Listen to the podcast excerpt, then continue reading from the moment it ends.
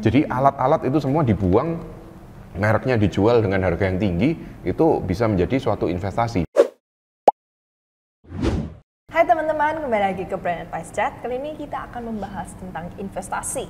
Mana yang lebih menguntungkan, investasi di kekayaan intelektual atau di barang modal? Nah, langsung gak perlu uh, banyak-banyak, kita langsung tanya ke Pak Michael. Gimana Pak Michael, kalau misalnya ada orang mau buka usaha baru, mana yang lebih menguntungkan? Invest di kekayaan intelektual atau di barang modal seperti mesin dan kendaraan? Hmm. Kalau kita ngomong investasi antara kekayaan intelektual ya sama barang modal, mungkin tergantung ya jawabannya selalu ya kayak biasanya kita depends ya tergantung. Nah tapi di sini saya coba kasih pertimbangan aja.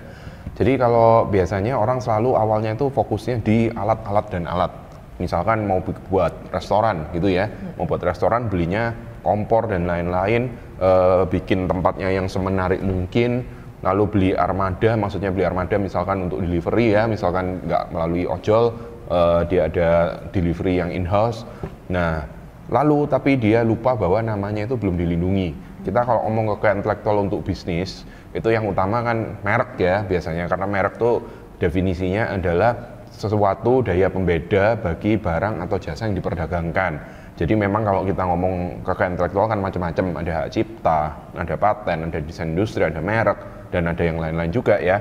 Tapi yang utama kalau untuk bisnis yang memang kaitannya erat dengan bisnis itu adalah merek. Nah, sekarang pertanyaannya, mending invest di mereknya dulu, jadi spend biaya untuk permohonan pendaftaran merek sampai mereknya dilindungi, atau bikin bisnis yang besar dulu supaya e, bisa jalan dulu ya istilahnya, yang mana duluan kan gitu. Nah kalau kita ngomong secara short term, mungkin lebih baik merek itu kita checkingan dulu, itu yang paling penting. Jadi harus tahu bahwa mereknya itu bisa digunakan. Nah setelah itu mau menjalankan yang lain dulu, mau generate omset dulu, nggak masalah. Tapi jangan lupa setelah itu diajukan permohonan pendaftarannya. Kenapa? Karena kalau kita ngomong secara value, kekayaan intelektual ini nggak jarang bisa nilainya jadi lebih gede atau bahkan eksponensial sekali pertumbuhannya dibandingkan barang-barang modalnya itu tadi. Contohnya misalkan kayak kompor, eh, kendaraan bermotor ya biasanya kalau mungkin bikin bakery mungkin ada mesinnya. Nah itu semua kan pasti ada depresiasinya ya. Kalau kita ngomong merek itu bukan suatu expense, bukan suatu pengeluaran, tapi sifatnya investasi. Jadi kita di sini makanya namanya kan hak kekayaan intelektual atau intellectual property. Jadi nilainya bisa naik. Nah, tapi juga bisa turun ya balik lagi namanya investasi.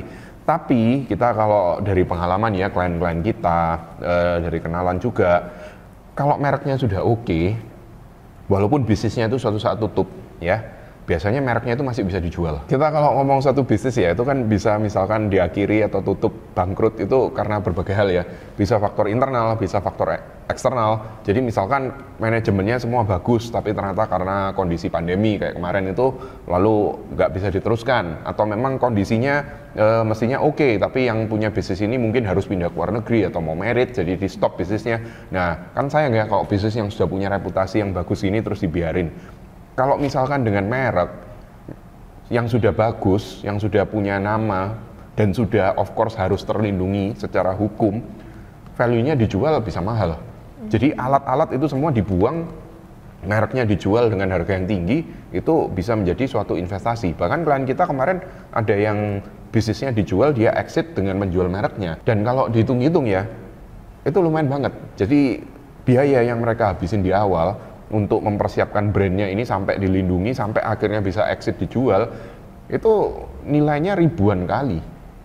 Sampai ribuan ya? Iya peningkatannya ribuan kali. Dan bisa lebih mahal dari harga properti bahkan lebih mahal dari harga rumah kemarin itu dijualnya. Uh, dan juga Pak Michael maintenance-nya untuk merek ini relatif lilo ya karena barang itu kan bisa rusak bahkan tanpa kita mau, hmm. tanpa kita sengaja bisa ter bisa terjadi gitu. Betul betul. Kalau kita ngomong merek biasanya sih banyak yang dibiarin aja ya udah nggak apa-apa pokoknya 10 tahun sekali harus diperpanjang gitu kan ya hmm. e, ya memang kita harus cek juga apa merek kita itu ditiru sama orang ada orang yang bikin mirip dengan kita nah kalau memang kayak itu maintenance-nya dalam tanda kutip ya kita harus tindak atau enforce perlindungan merek kita tapi kalau kita ngomongin barang modal ya pasti kan butuh maintenance ya uh, apalagi kalau digunakan memang kan pasti bisa rusak, bisa ada penurunan, bahkan kalau sudah uh, out of date harus kita ganti ya, kita harus rombak, kita ganti baru, lem biru gitu kan ya. Uh, bahkan kalau misalnya beberapa tahun yang lalu tuh ada perusahaan jamu besar ya bangkrut tapi diselamatkan karena keberadaan mereknya ya Pak Mike. Betul betul. Kalau nggak salah itu ceritanya kan perusahaan jamu itu uh, sudah pilot ya. Nah tapi kan karena mungkin nggak tahu faktornya karena apa ya pilotnya tapi secara brand secara mereknya ini kan masih oke. Okay. orang semua kenal dengan merek ini sehingga value dari mereknya itu masih tinggi banget sehingga perusahaan lain mau men-take over karena mereknya ini. Gitu. Jadi kalau kita ngomong mungkin secara mesin segala macam semuanya bisa di replace kan ya. Resep bisa di replace menu bisa di replace alat bisa di replace personel bisa di replace tapi mereknya kita nggak bisa replace merek nggak bisa di replace betul sekali. Nah makanya teman-teman dari penjelasannya Pak Michael kita bisa mengerti kalau merek ini tuh sangat penting dan kebetulan uh, pada 23 April 2022 hari Sabtu jam 3 sampai jam 5 sore kita akan mengadakan workshop waktunya melek merek. Bahas apa aja nih Pak Michael? Nah jadi setelah sekian lama kita vakum dari mengadakan workshop ya, kita akhirnya mengadakan workshop lagi di bulan Ramadan ini dengan tema merek khususnya bagi teman-teman yang mau memulai bisnis atau sedang menjalankan bisnis ya karena balik lagi merek ini penting sekali bagi bisnis kita. Jadi teman-teman bisa konsultasi, bisa diskusi dengan kita langsung. Kita akan kasih semuanya dalam sesi ini. Lalu materinya ini seputar apa? Nah, untuk materinya pertama kita akan belajar apa aja sih yang bisa dijadikan merek, apa aja yang bisa dilindungi dengan merek. Lalu kita akan belajar juga cara menentukan merek karena banyak sekali pelaku usaha ini setelah membuat logo, menentukan mereknya ternyata tidak bisa digunakan, bahkan bisa juga menjadi suatu pelanggaran.